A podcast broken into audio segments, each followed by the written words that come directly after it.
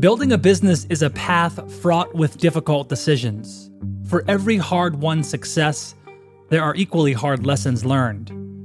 Fred Smith gambled FedEx's last $5,000 to save the business. Henry Ford went through two bankruptcies before founding Ford Motor Company. And for Rob LoCascio, bouncing back meant doing the unthinkable. I made a decision to restructure the company to get profitable. And that meant laying off 140 of 180 people. So firing, you know, 70% of your company in a day. I've never did that in my entire life. Rob is a multi-time entrepreneur, inventor, dad, and avid pecan enthusiast. And in 2001, Rob found himself in the role of captain on a sinking ship. His conversational AI company, LivePerson, was in the eye of a storm, and Rob needed to act fast. You know, hope is not a strategy. We had to deal with the reality of the situation. There was no more money to raise. We were losing customers. The internet was collapsing, and we needed to just stay alive. So I made a conscious decision to stay alive. Entrepreneurship often feels like one stumble after another. It's not easy on the company or the people who dedicate themselves to it. So, how did Rob and Live Person bounce back? What X factor did they lean on to get themselves through hard times? I'm Jeremy Bergeron, and this is Business X Factors. Each week, we'll take a look at the secret sauce that takes companies to the highest levels of success and how they got there. We'll explore how these organizations are run and what's special about the people, culture, and processes that make it all happen.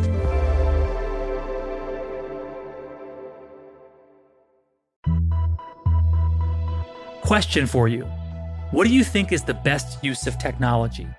Our friends at Hyland believe technology is about transforming the way we all work so we can be more informed, empowered, and connected through every interaction and in every relationship with everyone we serve.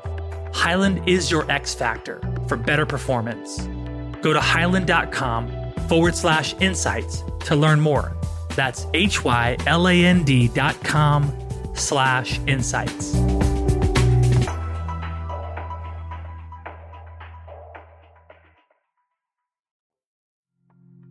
Before Rob founded LivePerson, he had $50,000 in credit card debt that he took out for a business idea that didn't exactly work out how he had planned. I had about five grand and I got a small place and I started to sleep on a couch and I became very depressed.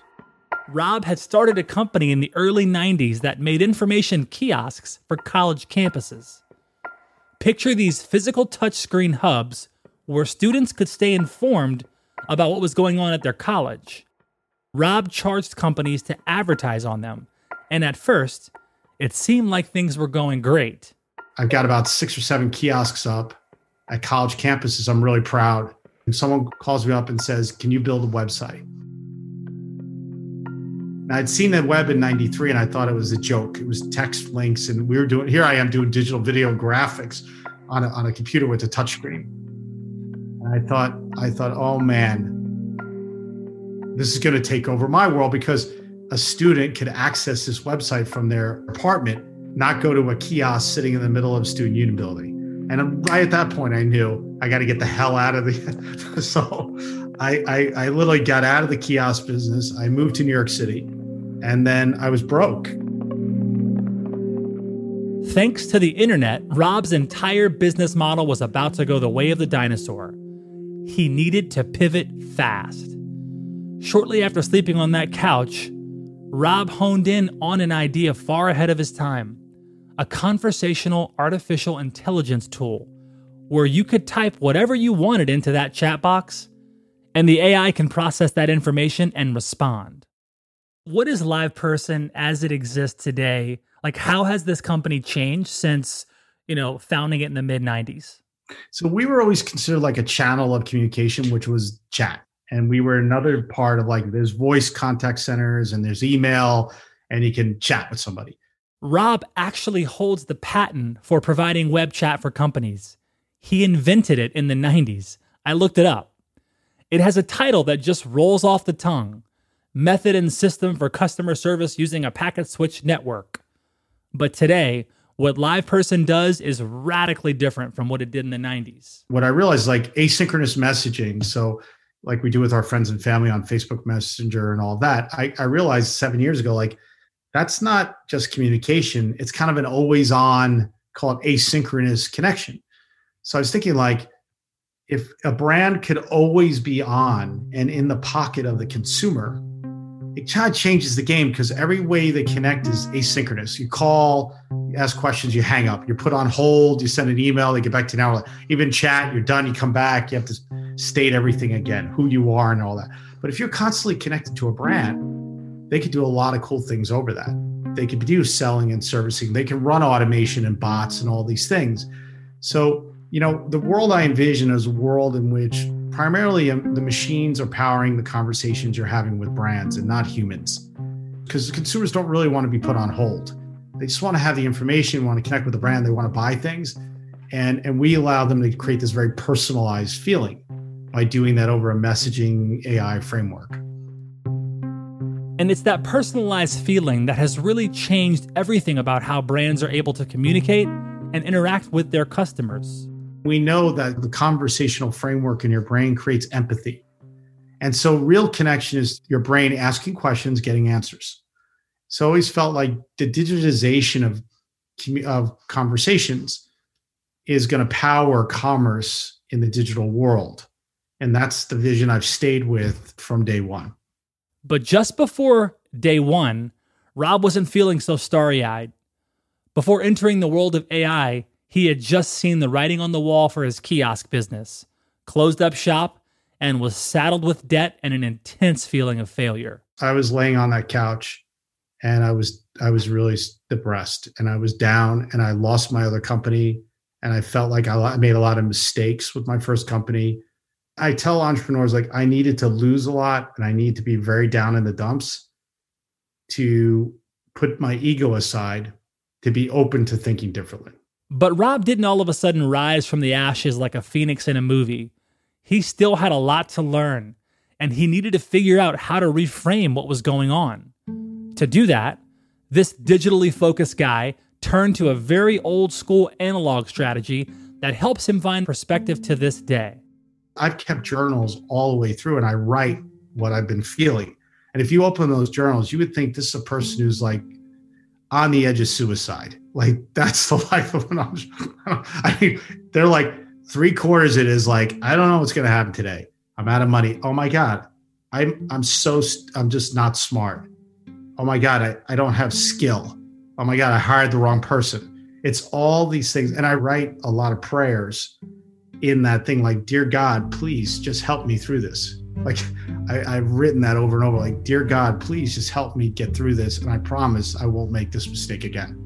Wow. Yeah, that's so poignant because a lot of people think that, yeah, it's like, oh, entrepreneur, you know, sees the shiny thing and it, oh my gosh. And then it's like finds the right person and then the money starts rolling in and then they buy the Tesla and the house in Palo Alto. And man, what happens in between? So much goes on. And it's actually beautiful to hear that you went to dark places to find light in those places. At the core of being an entrepreneur, there's one guarantee you will always feel uncertain about what's going to happen. Will this idea actually work? Will customers use it? But Rob says that coming to grips with that feeling and learning how to respond is what really matters. I had a lot of uncertainty as a child. And what a lot of entrepreneurs don't realize they may they may have the same uncertainty. Take Steve Jobs. His mother and father gave him up. We all know this story about his life, but what did that do to him to make him want to be an entrepreneur, to take control? And so a lot of times I would say for entrepreneurs is like a lot of times people want to stew in there, like you kind of sit in your childhood for a second, you're like, well, if everything was just perfect, maybe I would have made better decisions. And I flipped it around. All the uncertainty you had as a child helped you prepare for the uncertainty if you want to be a great entrepreneur. So, a lot of times the negatives can be massive positives for you, but it's how you perceive them. You know, when they hit you in the face, and I had a lot of them, I mean, straight out blows to the face, But then I wake up in the morning for some reason and I see it a different way. I, I, I wrote, you know, I have my, I have sort of these principles I wrote out in 90, you know, the, basically when I was on the couch. And it says, you know, nothing ever begins and ends in a day. And I will not evaluate conflicts in the day. So there's nothing better than going to bed and then waking up in the morning. You'll find you'll have a fresh perspective on something that looks dire. And just about five years after the launch of Live Person, things would get very dire. The business was falling apart, and there were some really challenging decisions that needed to be made if this company was going to survive. There's two types of tough decisions there's one of letting go, and there's one of committing and going in. In the year 2000, Live Person had grown to reach a major milestone. They would take the company public. But the timing was, well, unfortunate. This was on the proverbial eve of the second dot com crash. I was one of the few CEOs that sort of made it through that. I mean, we went public in, in April 7th of 2000. Tomorrow would be 21 years of being public. Wow. I remember that day and we went public and we went out at $8 a share, $300 million market cap, 2 million in revenues. And we were the last internet IPO. I mean, when we went public, it was Friday and the bankers who took us public said they had to cut the deal in half just to get us out the door because the, the internet was collapsing. The internet IPO market was collapsing. So either go public and get half the money you want at half the valuation or you're done. So we just we did it and we went. A year later, things weren't looking so great on the balance sheet. Rob had to do something pretty drastic. I made a decision to restructure the company to get profitable. And that meant laying off 140 out of 180 people. So firing, you know, 70% of your company in a day. I've never did that in my entire life. But that but I dealt with reality. As Scott McNealy, the, the founder of Sun Microsystems, said, you know, hope is not a strategy. I remember him saying that back then, like hope is not a strategy. We had to deal with the reality of the situation. There was no more money to raise. We were losing customers. The internet was collapsing, and we needed to just stay alive. So I made a conscious decision to stay alive. Were there some pretty instrumental mentors at that time? I mean, you're talking big decisions, they're coming quick. You can't exactly sit on these for too long. You're about to IPO or you're post IPO and you've got to make some moves. Like, did you have some support navigating that? You know, look, I, I had back then I had a coach, so I, I vote, and I believe entrepreneurs, you really should get a coach because it's hard to always use like your board of directors or your friends and family or your loved ones as support. It's sometimes just so burdening for them. I, I had, a, had a coach who I would throw things off of, and and she she was really good. The one story which which I will never forget, is that when my CFO and I gave to the board the restructuring plan to let go of 75, 80% of the company. And I remember the board was like, this plan's ridiculous because what do these people do today? And I, I really didn't know, as in, not that I didn't know what people did. I was very, I've always been a hands on CEO, but I was like, I don't really care what people do. Like, we just can't survive. We're to, we can't, we're to go out of business. So it doesn't matter what anybody does. We just got to like do what we're to do. So we we had this debate at the board, and the board was like, okay, if it made sense, there was a logic to it. But I had this board member at the time called Bob Matschullat, and Bob, he was originally his vice chairman of Seagram's and uh, Morgan Stanley, a big banker guy, amazing guy. He was on the board of Disney, like he was a CEO of Gillette at one time, like a real heavy hitter guy. And he grabbed me. I was 33, 34 years old at the time and he said, I want to just give you some advice. He goes, That plan of firing all those people is a really hard plan. And you've never fired people and stuff. And I can tell you, it's you, it, it's going to be a very bad day. He goes, I don't know if you're going to make it. He said, because we, we had a list of like 12 things we had to do perfectly, starting with firing all these people. Then we had to like, we had to do all these other things, get out of our leases, and he said, I don't know if you're going to make it, but he said, I'm going to give you one piece of advice because you're very young. He said, just don't bullshit them. Tell them the truth. You got it. People are going to look at you and they're going to remember you for what you say. And if you bullshit them, that's what they're going to remember. So just tell them the straight scoop. You got to let them go. Tell your shareholders it's not pretty. Like, but just don't try to make it better than it is because it's not better and people can smell it and they'll respect you.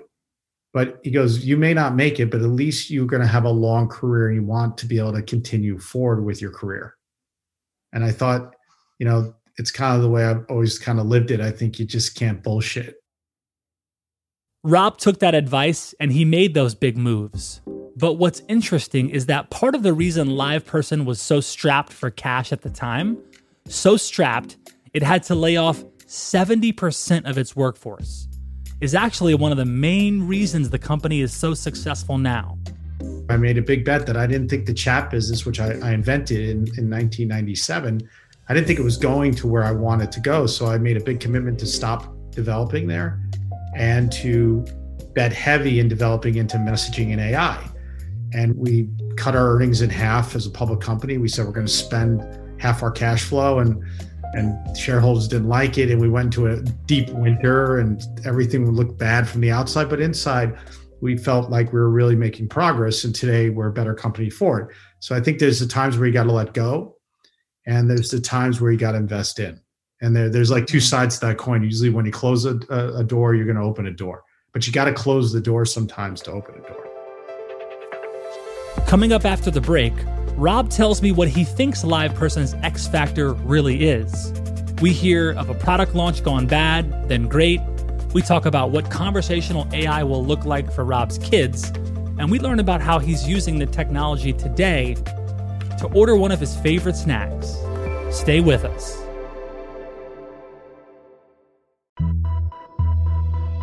When I need help, I want someone who understands where I am now and where I'm coming from but with a broader perspective. The folks at Hyland are like that.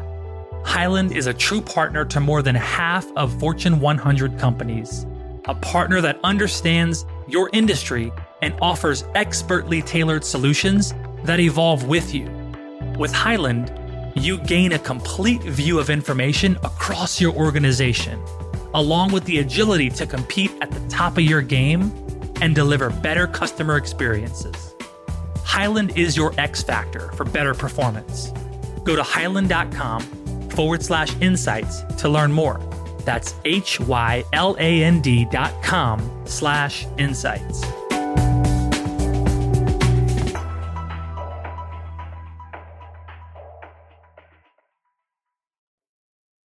Rob has been building and operating LivePerson for over two decades. He's navigated the company to massive success but each product launch still reawakens that anxiety every entrepreneur knows so well. No matter how many times you've done it, sending your idea out into the world can be terrifying, but you can't let that fear stop you from pushing ahead.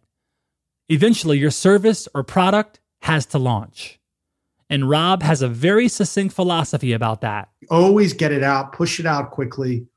Don't worry about all the problems. You'll always fix the problems it's a bigger problem not to put it out. In 2016, LivePerson partnered with T Mobile to launch a new service. It let T Mobile provide customer service directly to its users via in app messaging. This is something that feels commonplace now. And quite frankly, LivePerson is to thank for that ubiquity. But back in 2016, this was cutting edge stuff. And the rollout didn't go as planned the day of the launch. We were launching at five o'clock in the afternoon, Seattle time. And somewhere on like a 12 o'clock call, someone on the team on T-Mobile side said, "We don't have enough agents to staff 24 hours. We didn't plan for that." And they were like, "Well, we can't do this." Somebody said, "We we shouldn't do this day. We shouldn't launch. It'll be a bad consumer service." I said, "I'll get you the people." Wow. Like I called up another group that we have, and we said, "I'll on my dime. I don't care. But do not ever stop. Rob and his team made the launch work, and today, those in app and website chats are literally everywhere. And AI is powering much of the work those chatbots do.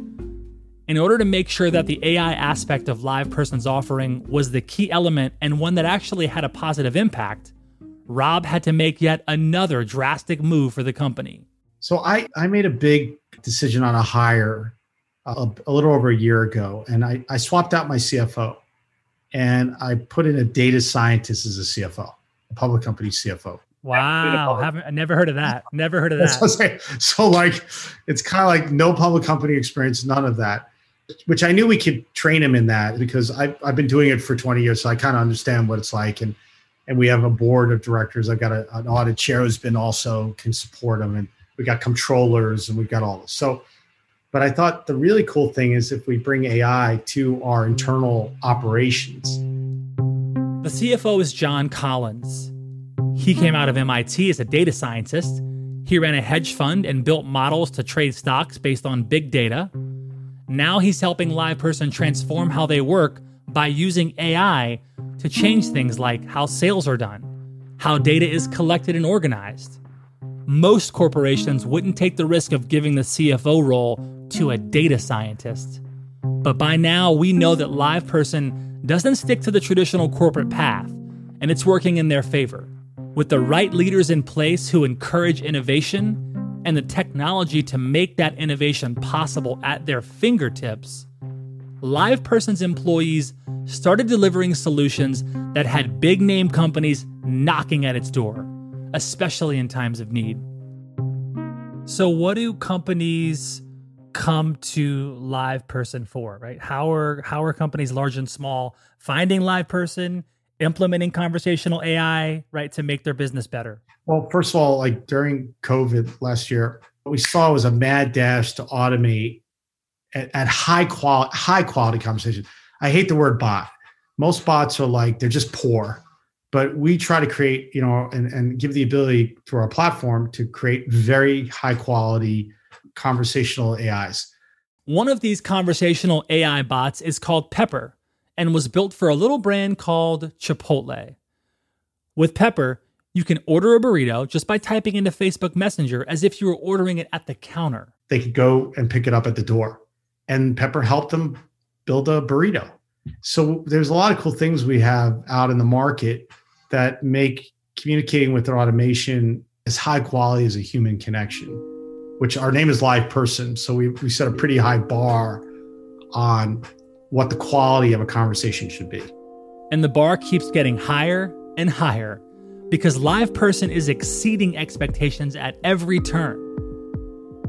So you talk about this the AI component than the human component, right? And you've been quoted saying that conversational AI is going to have as much impact as e-commerce, search, social, right? Are people comfortable with these conversations, right? Would they not prefer to speak to a human instead? Conversational commerce allows you to ask a question, and get back that response, ask a follow up, get back a response.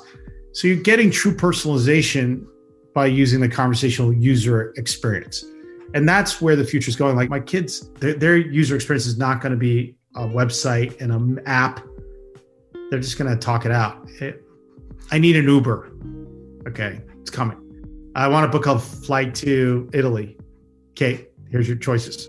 There's a lot to happen to make that happen at that scale, but that's the path we're on do you spend you, know, you and your team do you spend a lot of time thinking about the the experience someone has i mean i'm sure there's like the flow of the conversation making sure that you know the response is accurate they get what they need are you thinking about like what else can happen in that interaction besides just me you know typing something that i want and getting a response and getting there? Are you are you thinking about that zooming out a bit and thinking what else could we do with this with this experience?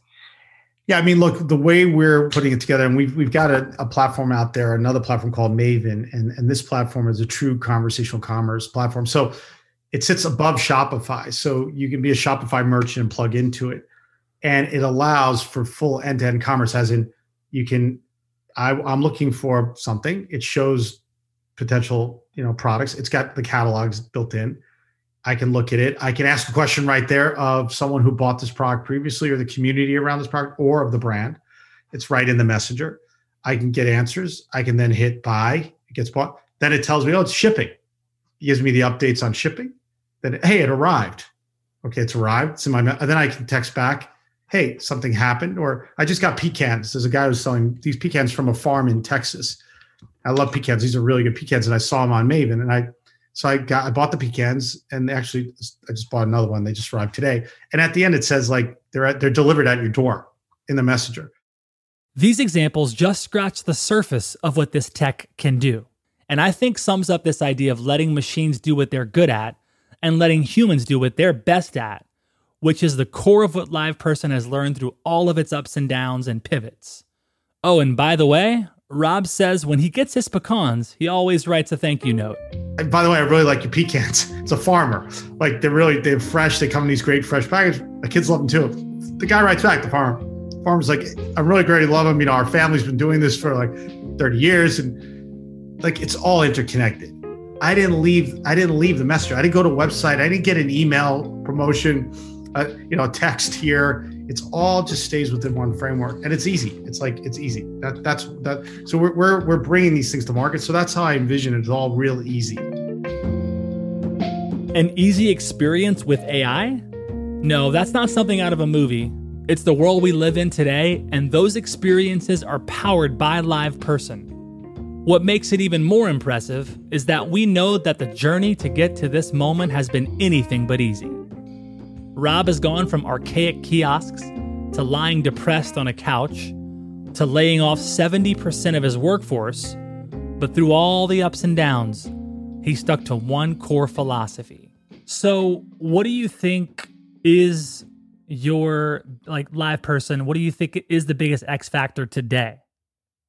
The X factor for our company is where we're it's it's it's a really odd company in many ways because people say when they come here, it feels like a startup, but we're not a startup. You know, like we're we're a public company. We we're close to half a billion in revenues and almost a four billion dollar market cap, and it's it's not a startup anymore.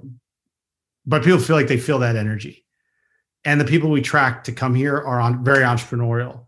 And so I just I kind of I, I'm really proud of of us as a company and the energy of the company is about being an entrepreneur. And and even though you're working in a company and you didn't start it, we you can be an entrepreneur here. And we also we bought a number of businesses over the years and the entrepreneurs have stayed. I'm really proud that a lot of them have stayed. I mean we must have about seven or eight of them in the company today. And they're running different businesses. They're doing something because they can still flex the muscle of being on but now they have resources. They, they have resources that we can go after big big ideas without raising venture capital and worrying about raising money and all that. So that that's kind of what i think our x factor is Rob started LivePerson in 1995, and today he still sits as CEO, making him one of the longest standing founding CEOs of a tech company. He's faced everything from the bursting of the dot com bubble to the financial crisis, and now even a global pandemic. And it's all thanks to the tenacious startup mentality to never quit, always get things out the door no matter what learn how to live with uncertainty and pivot quickly. Never quit. If you're going to quit, like I would say, I'll quit on my on my high, but don't ever quit on your low. Work through the wall, get over the wall, go through the wall, or go around the wall, but don't ever quit at the wall. You've been listening to Business X Factors, brought to you by Hyland to learn more about LivePerson, check out liveperson.com. And if you like this show, make sure you subscribe or follow on your favorite podcast app. We'd also be so grateful if you rated and reviewed us on Apple Podcasts, as this helps ensure that more listeners find this show.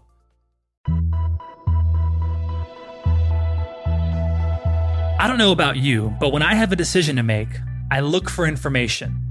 I may look through emails, documents, photos, and files in multiple places. And if I'm lucky, I find what I'm looking for. So it's amazing to me that while I have trouble finding a single file, some organizations' success hinges on making sure that the right people can get all the right information they need when and where they need it, like hospitals, insurers, banks, and all sorts of businesses. I don't know how they do it, but our friends at Hyland do. Hyland empowers more than half of 2020 Fortune 100 companies with tools that help make sure the right information gets to the right folks easily and automatically and makes business processes smarter and more efficient.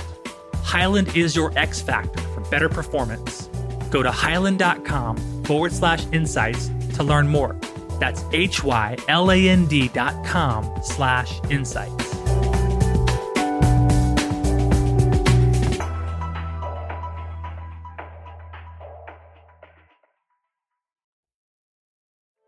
Thanks for listening. I'm Jeremy Bergeron, and I'll catch you next time on Business X Factors.